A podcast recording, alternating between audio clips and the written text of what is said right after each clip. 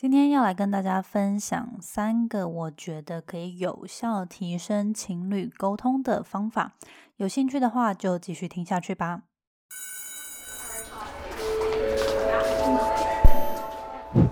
Hello Hello，我是 Janet。你的人生还没有下课，因为我将在这里跟你分享那些学校没教的事。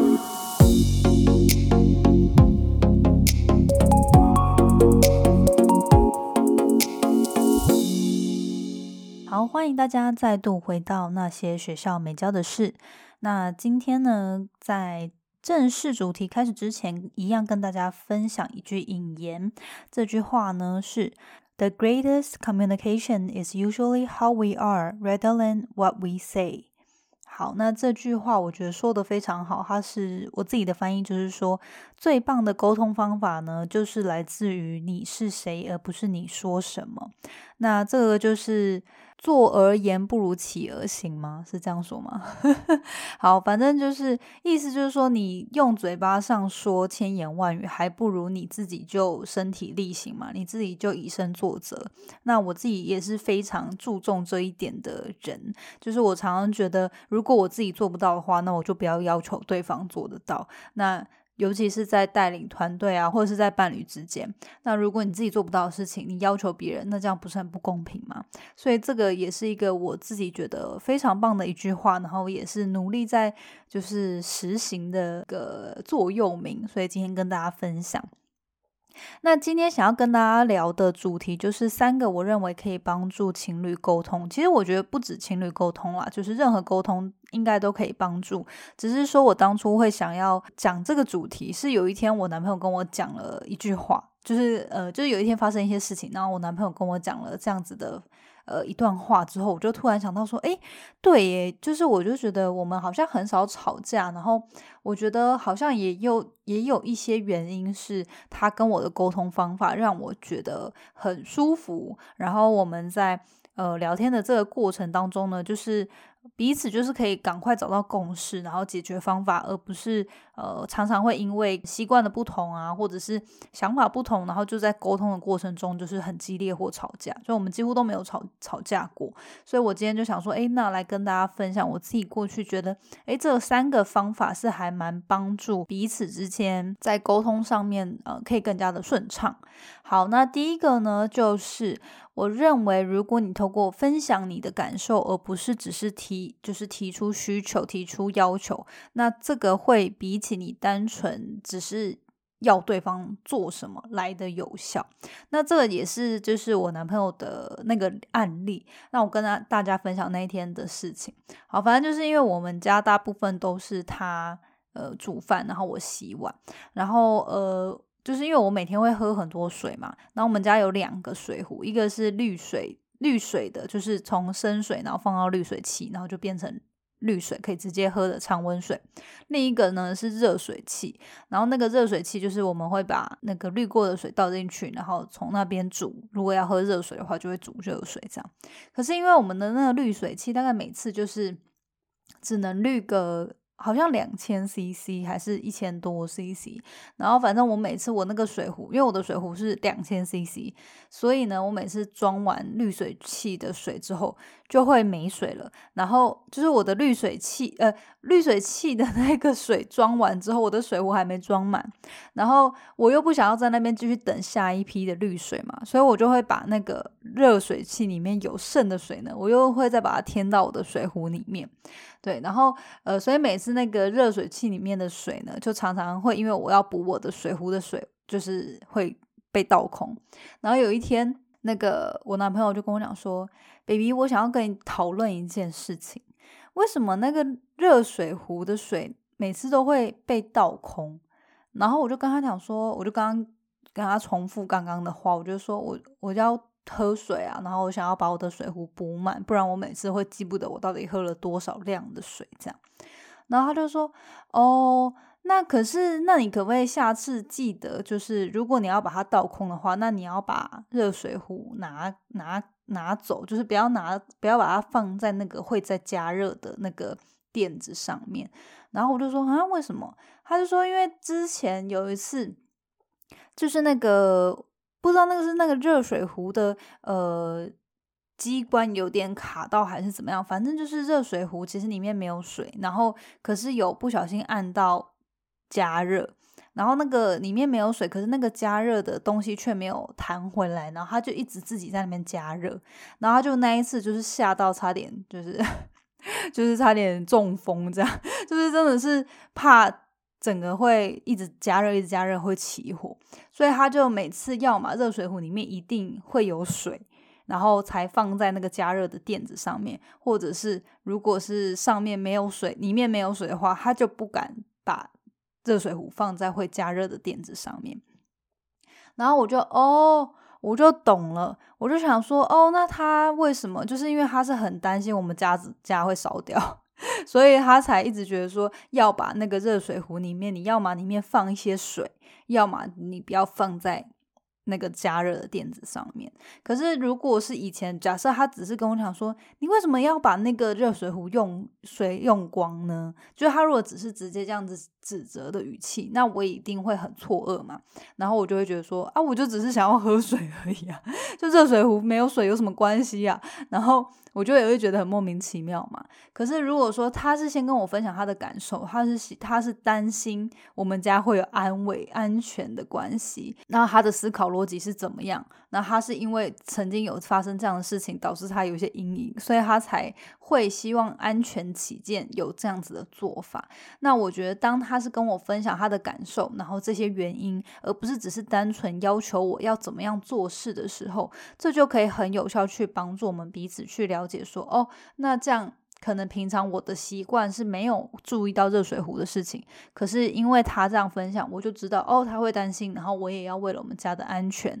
去调整我这个作息的习惯，所以我觉得这个就会是帮助说，诶，虽然大家的做事方式不一样，可是你可以理解对方为什么要特别就是做怎么样的举动，那他的原因是什么，那你也可以比较容易跟着配合，所以我觉得这个是一个例子，就是第一个就是。如果你有希望你的另一半，或是呃，你就是相处的家人啊，他们可以改变他的一些作息，那你也可以跟他分享你为什么会希望他改变，就是不是只是单纯说我觉得这样比较好，而是如果说他背后有一些原因的话，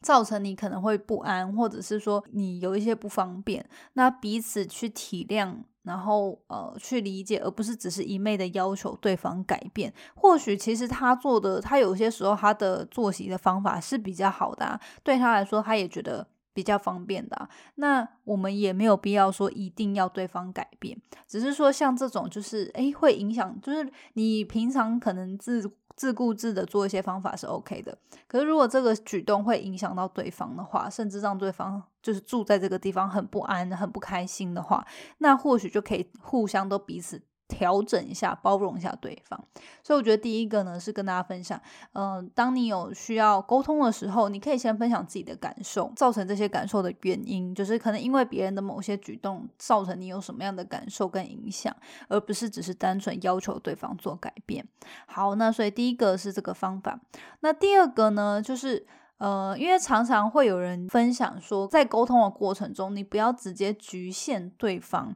要怎么做？你可能可以就是开启一个讨论，然后就知道说，哦，这个讨论可以怎么样去找到彼此的共识。但是我自己有一个另一个想要分享的，就是，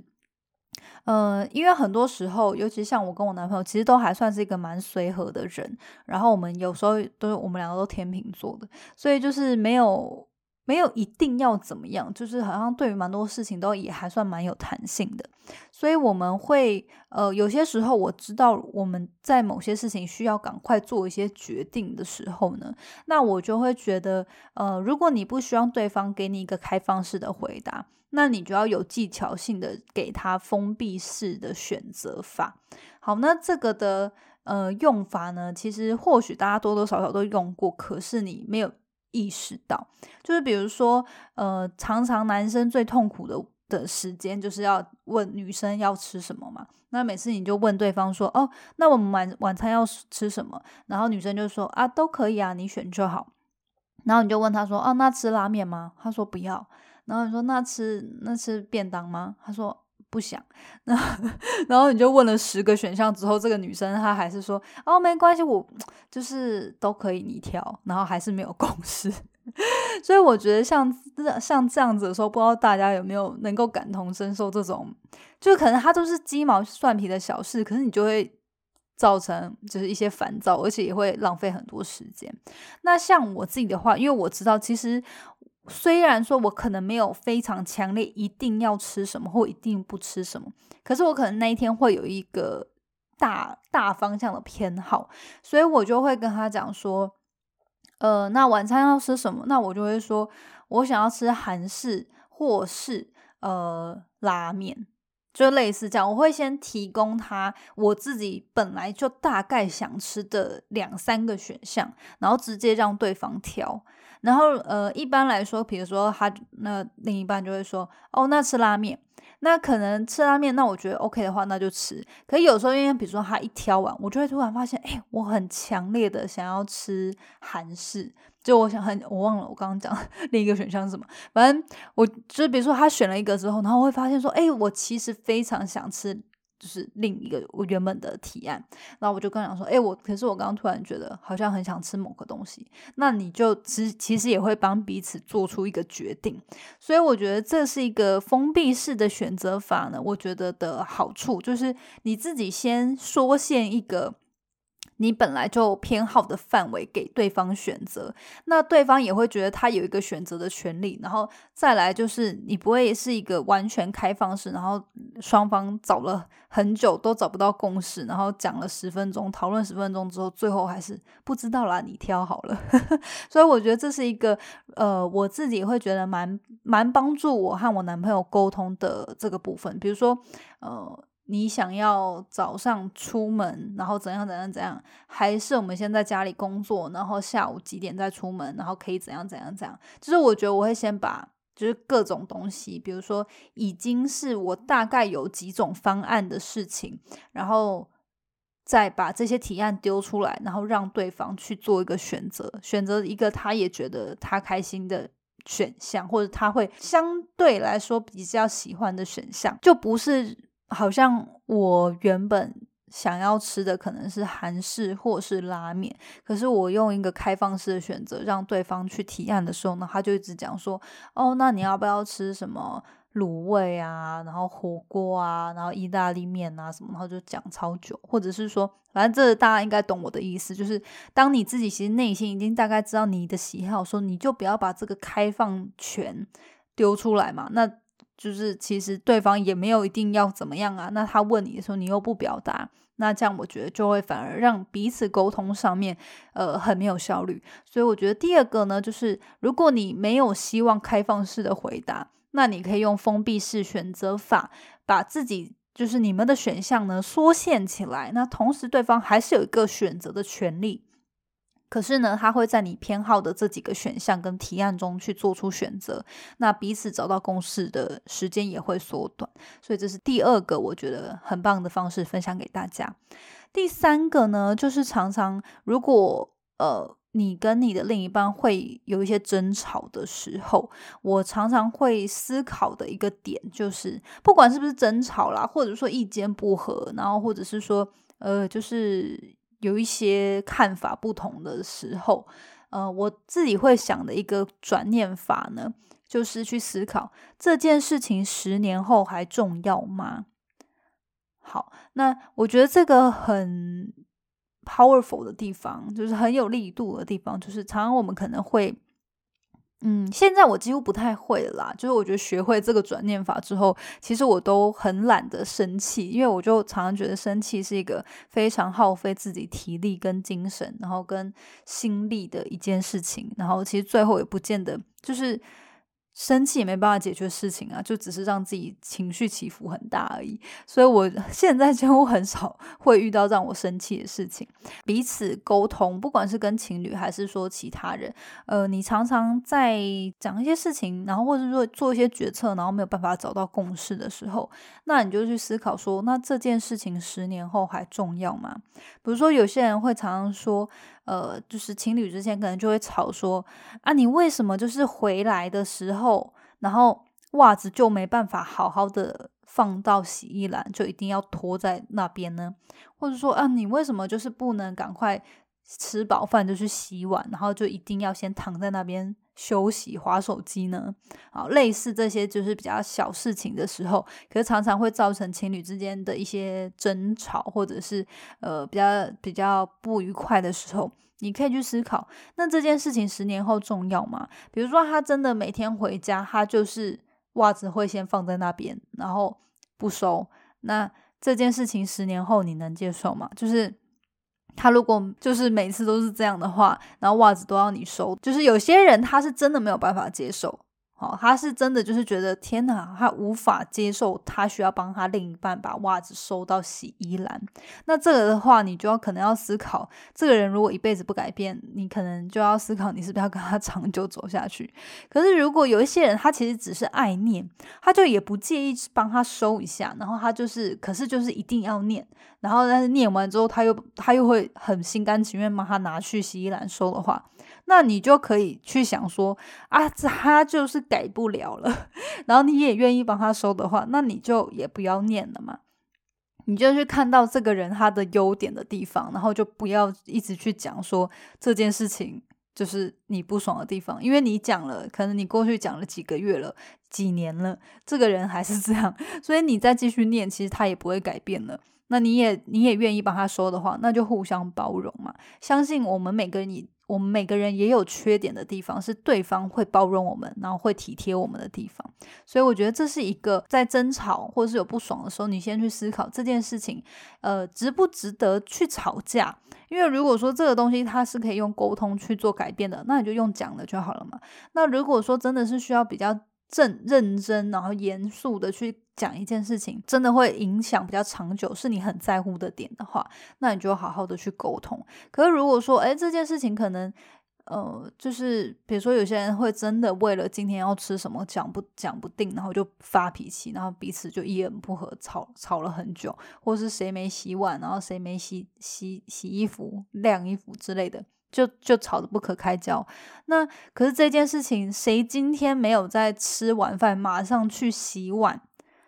十年后这件事情还重要吗？哦，对于某些人来说可能会真的蛮重要的，可是对于大多数的人的人来说，可能其实没差嘛。如果只要他不管他是想要睡前洗、隔天一早洗还是什么时候洗，只要他是愿意在你下次要用之前洗完，那其实也没关系嘛。那就为什么要一定要这么严肃？就是好像没有弹性，就一定是要。别人怎么样配合自己，这样，所以我觉得这是一个我觉得很棒的方法，就是去帮助自己转念。如果说这件事情十年后其实对你来说也没有很重要，那其实没有必要在现在就是这么的一板一眼的去要求对方这样。那彼此就是互相包容一些，然后在生活上就是互相去配合。可是如果说这件事情你还是认为说，诶，它很重要，对你来说它就是一个你没办法。不去在意的点，那就可以好好的沟通。可是也，我也觉得不需要，呃，把情绪放很大，然后用情绪化的字眼去很激烈的吵架啊，沟通，就找出解决的办法就好了。所以呢，这是第三个我觉得很棒的一个转念的心法，可以跟大家分享。好，那所以今天就跟大家分享这三个可以有效帮助情侣沟通的方法。那我觉得不仅是情侣啦，其实任何关系都还蛮适用的，所以也欢迎大家可以去试试看。那复习一下，第一个呢，就是当你在沟通的时候，你可以先分享自己的感受，而不是只是单纯的要求对方希望怎么样去改变。当你把你自己内心的想法、感受，然后还有为什么会有这样的感受的缘由，跟对方沟通的时候。后呢，相信对方可以比较理解你为什么想要要求他改变，做出一些就是不一样的行动。第二个呢是，呃，如果你不希望完全开放式的回答，那你也可以主动是提供一些封闭式选择法，把你喜欢的一些选项跟提案列出来，直接让对方选择，那可以加快彼此找到共识的方法。第三个呢是帮助自己转念，可以去思考说这一件事情十年后还重要吗？如果这个吵架的缘由，呃，是很鸡毛蒜皮，十年后根本就也不记得，可能一天后都不记得的事情，那我们有必要现在吵得这么热烈吗？好，那我觉得可以把精力都省下来，好好的相处不是很好吗？所以今天跟跟大家分享这三个有效帮助沟通的方法，希望你会觉得有收获哦。那如果大家你自己有有什么你觉得很有效的沟通方法，也欢迎留言告诉我。Mixbox 的 App 里面呢，每一个单集都可以直接在底下留言回复，那我也会去定期的去看大家给我的一些反馈。所以如果大家是用 Mixbox 的 App 的话，可以直接留言给我哦。好，那我们今天的内容就分享到这边，我们下周见喽，拜拜。谢谢你今天的收听。如果喜欢今天的节目，欢迎你到 Apple Podcast 帮我打五颗星给予鼓励。希望收到我更多的分享，你可以在 IG 上搜寻 Janet Lin，我的账号是底线 J A N E T 点 L I N 底线。想要消除 Monday Blue，也欢迎你订阅我每周一都会发送的 Power Mail 电子报。二零二一年，Jenna 也将在每个季度举办听众专属线下聚会，促进大家可以交流成长。有兴趣参加的话，也欢迎报名关注哦。所有的详情都可以在资讯栏中找到哦。那我们下次见喽，拜拜。